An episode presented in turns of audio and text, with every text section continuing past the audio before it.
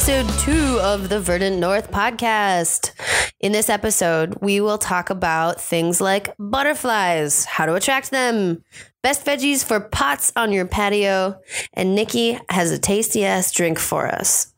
I want to start by saying hello and welcome to my good friend Corey Hartung, who does all of my web monkey stuff. Hi, Corey. Hello. Corey, tell us a little bit about you and your work with me and Planty stuff and what you're bringing to this Verdant North project. I am handling the computer stuff. Uh, that, that's about it. I, I handle the website. I help bring the ideas to the world. He programs remote controls. He Yeah. changes light bulbs. I JavaScript and I CSS. And And and I thank you very, very much, Corey. I have to say that on air. no problem. so that you can't sue me later. Um, Yeah. No, I'm just kidding. I do. I do really appreciate it. One time, Corey. Side note: Corey let me make him a body double for Santa in a terrible movie when I was like 22. It's still out there, people. Go find it. Don't do it. I remember this movie a lot.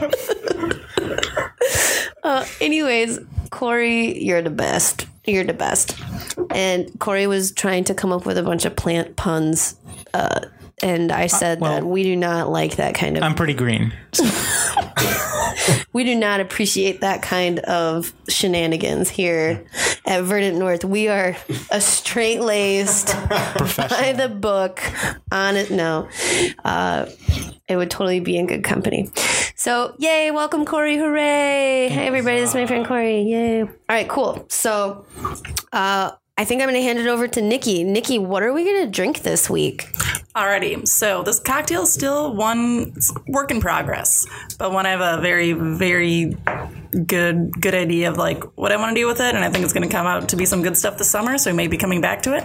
I don't have a name for it yet. It's kind of a fancy vodka lemonade, kind of a, kind of a tall gimlet, something like that. So still figuring it all out, but essentially what it is is I'm start off with making like a fresh, like limeade. I don't like the word limeade. Sounds like some charity concert or something. So, but it, the lime works a lot better than lemon in this. So that's just kind of how it's going to go. And then, um, so what I did is, so it's, it's to make the fresh limeade, you start off with one ounce lime juice, one ounce simple syrup, and then about six parts water, kind of how weak or strong you want it, depending on how much lime you like. And then I added in three quarters ounce of um, Absolut Citron, and then three quarters ounce of Absolut Lime. And so I purposely use those two because actually two have both they're two flavored vodkas but have very distinct flavors. So I like how the two go together. And then cool. yeah, then I added in this um, what's called a pastis. So it's a anise flavored liquor. Um, it kind of came out of the tradition of absinthe. After absinthe got banned, it's a little bit weaker version of it. So used one called Pernod, which is kind of essentially the original pastis. And cool. um, yeah, it adds. You know, I'm not a huge anise fan, but how it plays with the sugar and the citrus, I really like how it how it blends in. And then eventually, I'm going to try to do this with a rhubarb syrup. So I just threw a little rhubarb garnish in here to as a stir stick to start it off. And Rhubarb and limeade. Yeah. It doesn't quite work that way. Yes. I misprints. Uh, for those of you out in Radioland, you can hear uh, some of my beautiful guests in the living room. It's Baby Lennon and Heather. Hi, Heather. Yay! They're in town visiting, and I'm really excited to have them. Uh, so let's give that baby some liquor. Just kidding. We are proud baby liquorers. I have nothing. To Liquor, liquorers? Oh, that sounded terrible. Shit. What am I doing? This is out of here. Sorry. Oh my god, we're gonna get sued. Okay, so this drink is delicious. It's let's super all good. hey, let's cheers to episode two. Thanks, team. Cheers. Cheers. I was gonna say I also don't like anise at all, but this is really, really tasty. It doesn't like kill me with that anise flavor at mm. all. Just the right amount of anise. yes. Yeah. Yeah, it's, it's got. I always got to balance it in. It's a surprise, but it's good. Terrible. No, I do like this. I like the rhubarb in it too. Mm-hmm. Yep, and that's why I think this will be kind of a fun drink to start with now because it's kind of an i- little idea I had last weekend and started playing with it and just going to kind of keep going with it. So, as I said, I'll probably come up again. I have a few different ideas for tying in some different syrups and some things like that. So, this will definitely be coming back, and hopefully by the end of summer, we'll figure out a name for it. But I know I'll be drinking quite a few of these this summer. Awesome. Well, once you have a, a solid recipe down, we'll throw it up on the website. P.S. I will be making a recap for episode one to put on the website, and then I'll make an, a recap for episode two to put on the website so that all of you out there don't have to be writing furiously trying to find some of the information we're talking about. I need a little drink break. Excuse me. Sweet. Nikki, that was awesome. Thank you. Thank you. Randy, why don't you hit us with uh, a question from the internet? I can do that for you. Hold on one second. Kimmer asks, last couple of years, I found a couple caterpillars for blue and black swallowtail butterflies in my parsley. This is really exciting, and I'm willing to grow enough parsley for me and the butterflies. What can I do to really encourage them to come into my yard and make butterfly babies? Bow bow. I'll jump on that one. That is a great question, Kimmer. let me let me That's respond. a great question. Uh, so let's start off by saying, in order to attract butterflies, you need flowers because that's what the butterflies are after. That's right. They're looking for flowers. They're looking for nectar to drink. Usually, you get that from a flower if you're a butterfly. Uh, also, keep in mind that butterflies are most active mid to late summer. So, Okay. if you're selecting flowers to attract butterflies, pick ones that bloom mid to late summer or that bloom all year long. Okay.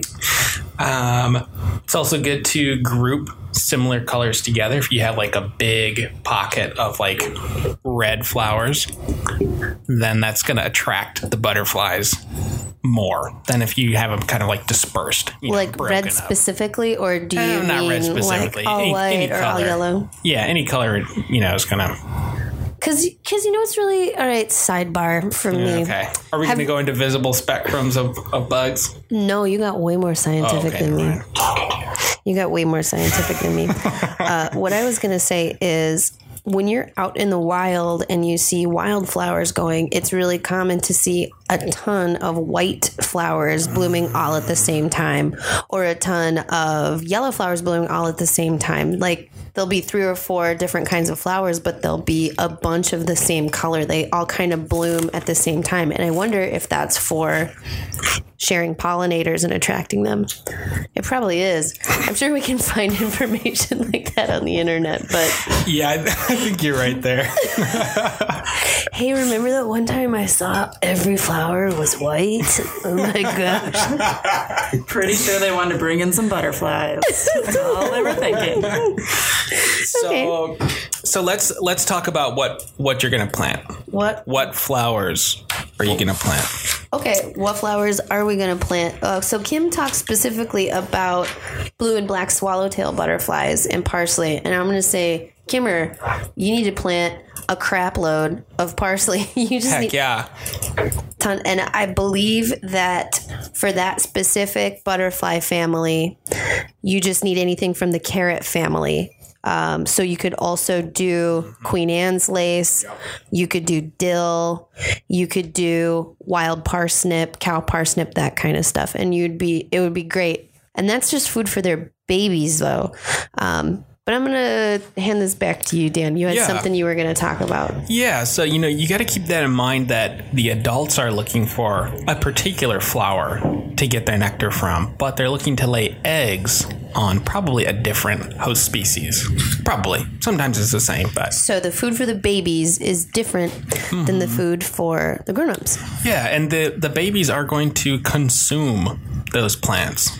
So, especially for those species, was it the black swallowtail? Yeah. pretty sure that they can wholly just like eat up like a, a parsley plant. So keep that in mind. You know, uh, if you're going to grow a little bit of parsley to entice the black swallowtails, they might totally devour that plant when they hatch, um, and that's okay if you want the butterflies to to be there. You know, I feel like it's worth it. it's probably worth it. But grow some for you, grow some for the butterflies, grow some because the squirrels are going to dig it up. So you need three times more than you think. or at least twice as much as you think. So, some other things to note about butterfly gardening. Um, butterflies like to bask Bask and they like to puddle. like a lizard. Yep. they like to drink. The males like to drink water. They, that's how they get like uh, nutrients and salts, things like that. Yeah, So, lay out a big bottle of Crown Royal out there. I was going to say, where are you going with this, Dan? the males like to drink all day and the women lay eggs, and that's all They're, we do. they're just basking, right? All the females, right? Is that what They they're are saying? basking. basking and bitching. They're just like, God, can you believe that guy? He was just all over that salty water puddle over there. Ridiculous. Okay, so uh, a good place to bask is going to be like a large flat rock that maybe you point it kind of south or wherever the sun comes from so that butterflies can absorb that heat into their bodies just like lizards do. Or uh, water. I was thinking that this is another reason to have a bird bath.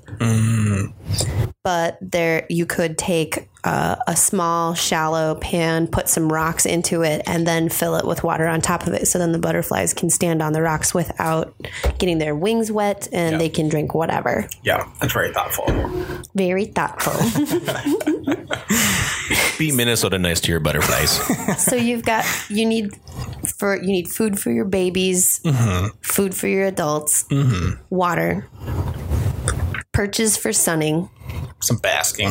for for basking, and uh, what are some other what are some other pro tips for this? Yeah, we should also mention that you need to really think about your use of pesticides and how you're managing um, other problems in your garden. So, if you're using pesticide to keep the bugs off of your other plants, that will likely harm these caterpillars too, or the butterflies themselves.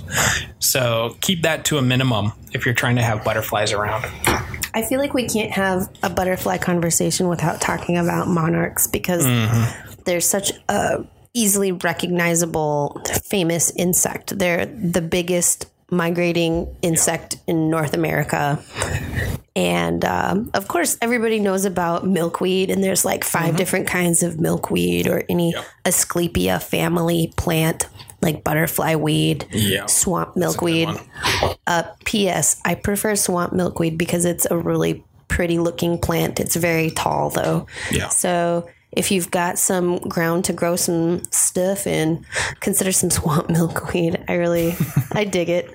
Uh, it gets these huge. It attracts all kinds of pollinators though. So my husband mows all the way around it because it gets these big black thin wasps all over them. Well, they never, they've never stung anybody. They're just like drinking nectar, and my husband's like, steer clear. Oh my god. and I, I just like mow right past him, and it's not a big deal, but it's okay. It's okay. We're all scared. Um, but yeah, so monarch adults and babies both Yes. like the milkweed plant. Monarchs will eat milkweed and absorb some of the toxins from the plant into their bodies so that when birds eat the adult monarchs, they taste terrible and give them an upset stomach and they learn not to eat monarchs. So uh, there are some other species. I can hear you chewing rhubarb. That's Dan loving that rhubarb. It's a great garnish. Great ambient voice. That's how you know it's good. That's how good it is. Um, but yeah, monarch butterflies are awesome. And maybe in some future episodes, if people are interested, I'll talk about my experiences raising some monarch butterflies and we can maybe bring in a butterfly expert or something like that. That'd be pretty sweet. But as far as the black and blue ones go, think about planting a bunch of dill and a bunch of parsley and having a lot of flowers that produce nectar. Let me rattle some off. Do it. You got time for that? Yeah, give sh- shoot. All right. So if you are, so I've got two lists here. So if you are, if you've got like a good cottage garden, or if you've got a garden that's well manicured, you know, and you've got borders and stuff, and you like it to look. I don't have a cottage garden. I Okay. just have cottage cheese. Well, so here are some plants that would look better in a more manicured garden. We've got marigolds, impatiens, phlox, verbena. Those are all annuals. Uh, perennials, you could have asters, bee balm, uh, also known as monarda, yarrow, sedum, butterfly weed, and purple cone flower. There's others, you know, there's tons of others, but those are those would those would go well in that kind of you know, nice nice looking garden. My comments on your annuals. Hmm. Those are all so cheap. Everybody can add those annuals Yeah. into their landscape in some way. A lot of them do great in pots. Stick them. I stick marigolds all over my garden just to draw in pollinators to pollinate all of my food crops, as well as make my garden look stinking cute because I like it that way.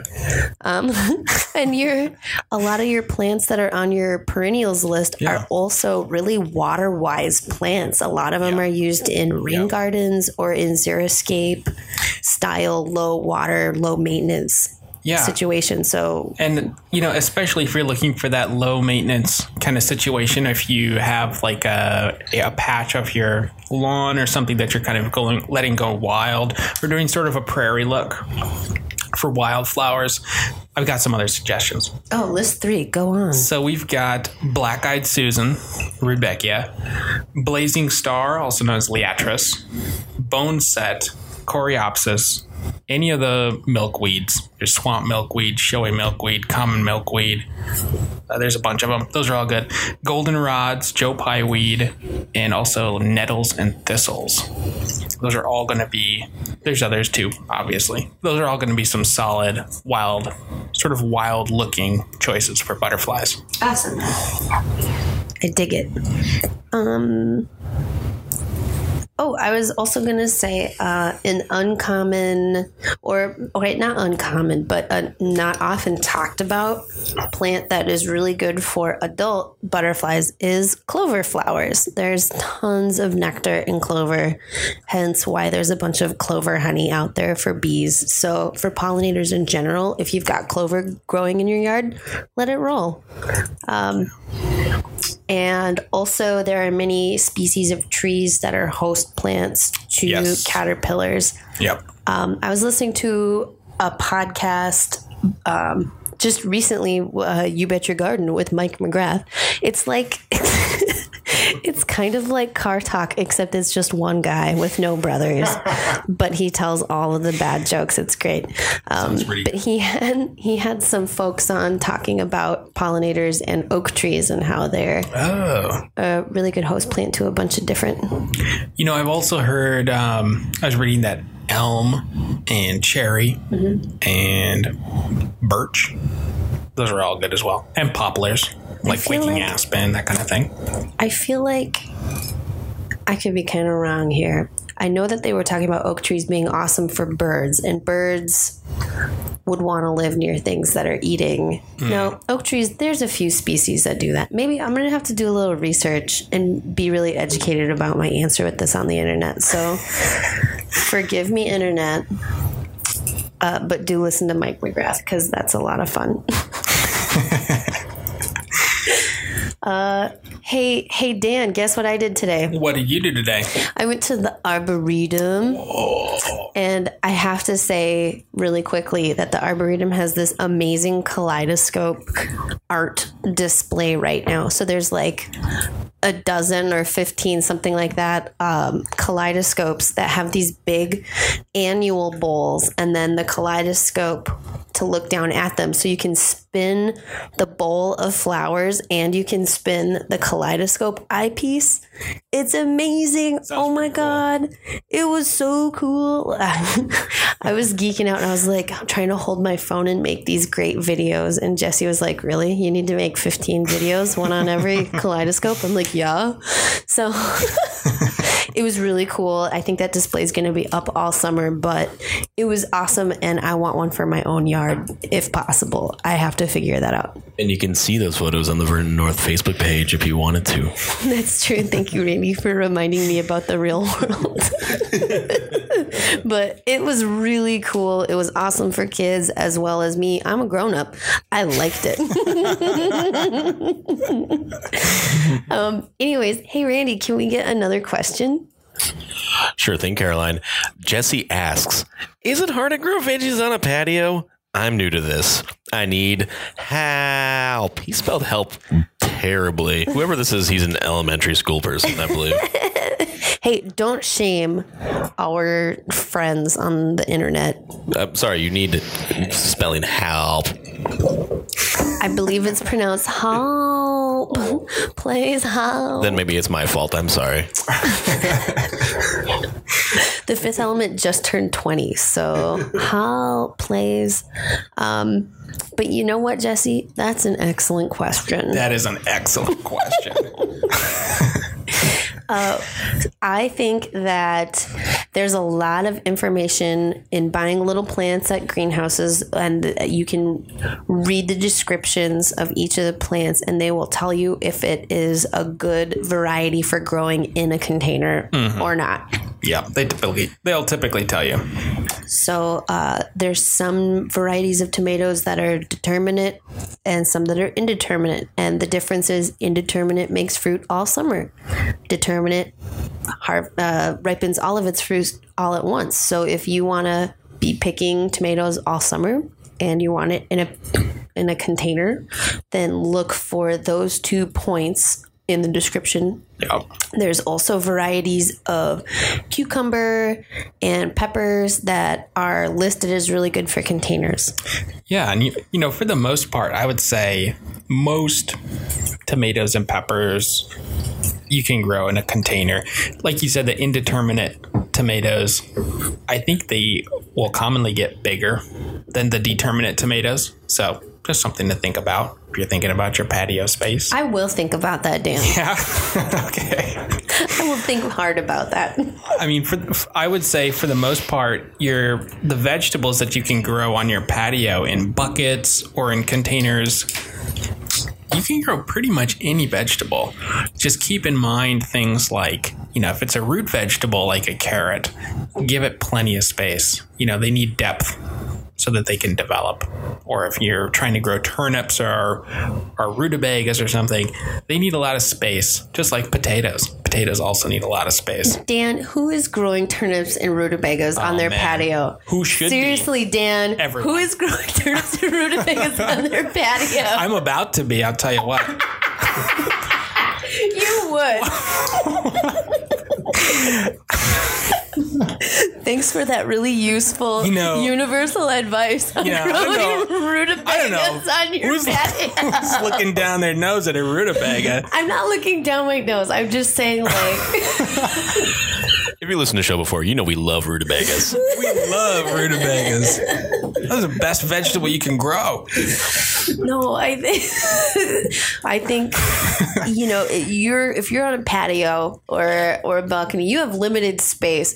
So pick your like three favorite vegetables and look for varieties that are really good in containers. Or consider like there's some really cool mixed herb pots that you can put together that would Yeah. be not only ornamental and look cool on your patio, but you can steal little bits of stuff for your drinks or for your cooking.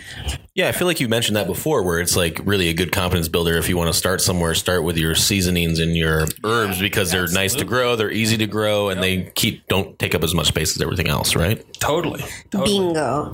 Bingo. I learned some things with the show too. oh my God, somebody's listening. It's my sound guys. I have to. I have to. I'm so sorry, Randy. Oh my God. I have to listen to my I'm not getting paid.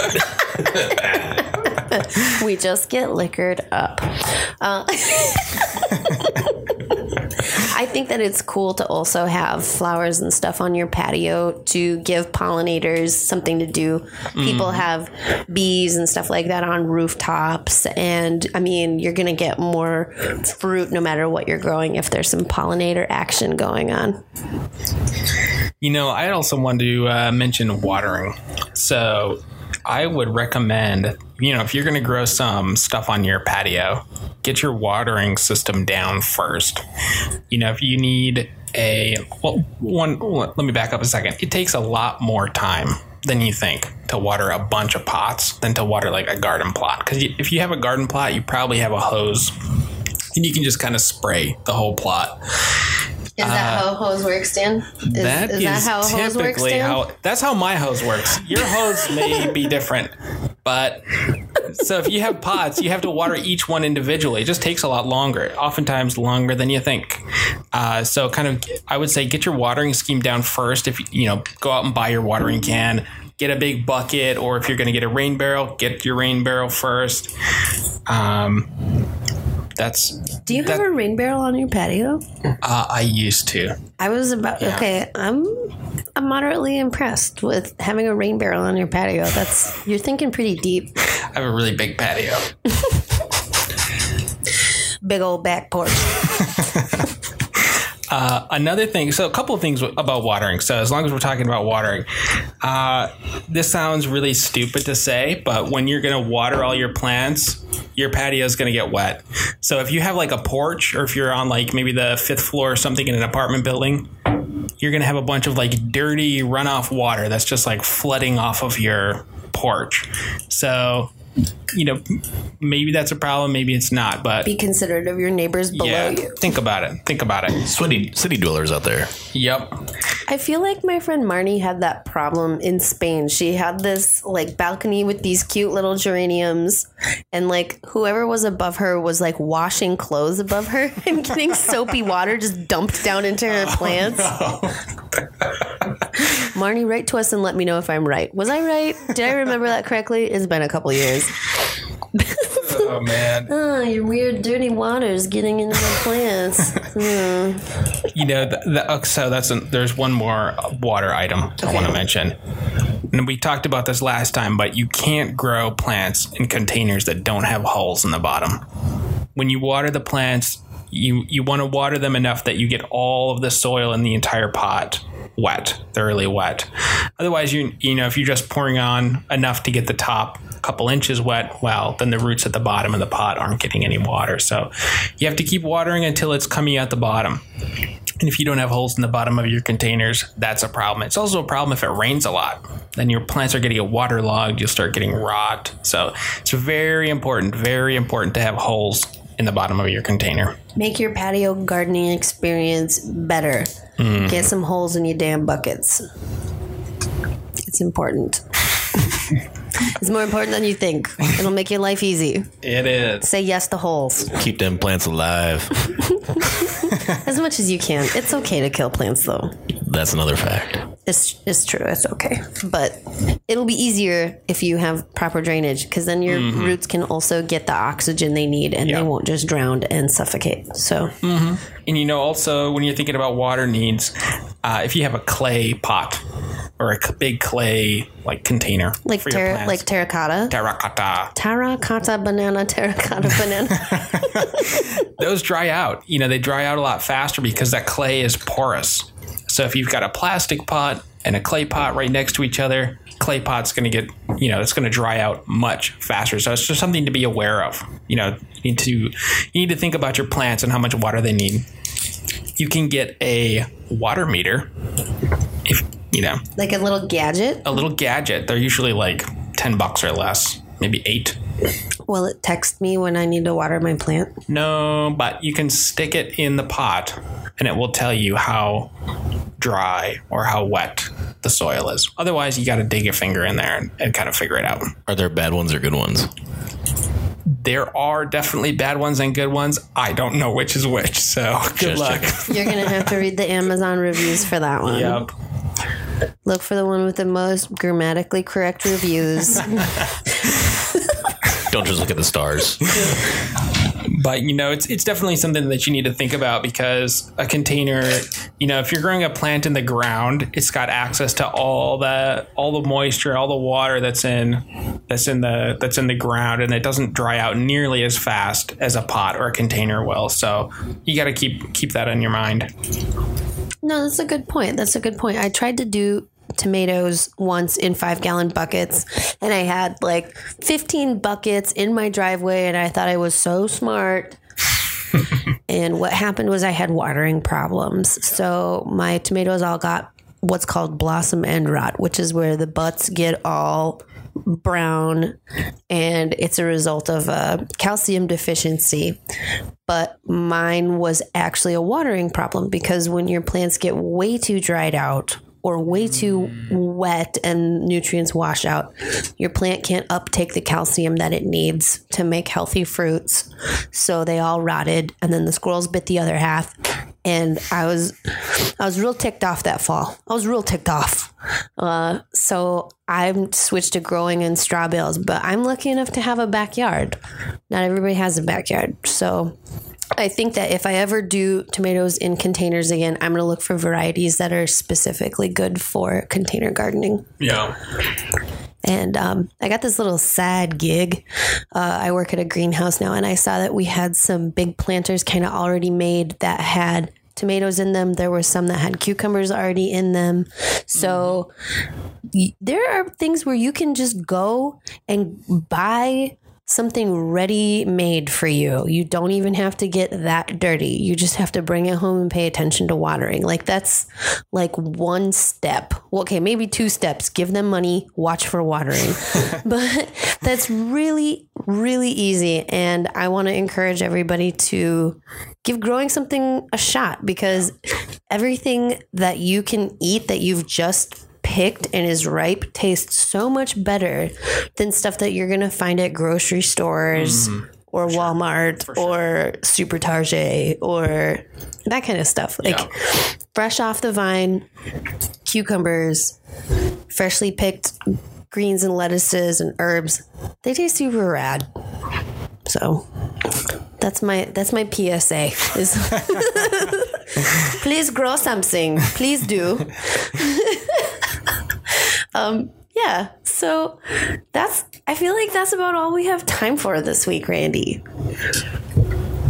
We we are at the low end point, so I can uh, say goodbye to everyone. Is that what you want from me? Yeah, yeah, let's wrap right. it wrap it up, Randy. Take Come on, it check away. it out. Sorry. All right. Hi there. Thanks for listening to Verdant North. Find our blog post online at verdantnorth.net. Find us on Twitter at Verdant North. And you can find us on Facebook by searching Verdant North. Uh, by searching Verdant North. If you want to contact us but hate social media, you can email us at verdantnorthteam at gmail.com. That is verdantnorthteam at gmail.com.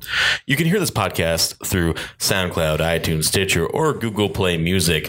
Please don't forget to like, rate, comment, and share the podcast. The more likes, ratings, or comments we receive, the more visible this podcast becomes. So we need you. Please. You can find Carolyn Hallstrom here on Twitter at Miss Zero Line or Miss Oline, if there's a way to read it out loud. But It's Miss Caroline. It's Miss O Line. Miss Damn it, O Randy. Miss Zero Line. You're killing me. You're killing me. You can find Dan Hudson hanging out in a basement with lots of dirt. uh-huh You can find Nikki Lyons on Instagram at November Blue 83. That's November B L U 83. And you can find me, Randy, on Twitter at Marlin underscore Rando. You can also hear me on this Scattered podcast, also available on SoundCloud, iTunes, Stitcher, and Google Play Music. It is not as educational as this one, so good luck with you. Um, a big special thanks to Breed Edestead and Daivu for graphics and artwork for our website. An extra big thanks to our webmaster Corey Hartung, who, who you heard earlier in this episode, who Thanks, making Corey. sure we exist on the web. And as always, a thanks Hi, to Minneapolis Heather. band Volcanus for allowing us to use their music. Uh, follow the hilarious video blog project on YouTube and listen to them and their arch rival band Prozac Rat on Bandcamp, YouTube, and find them on Facebook. Thanks for listening, and always remember. It's okay to kill plants.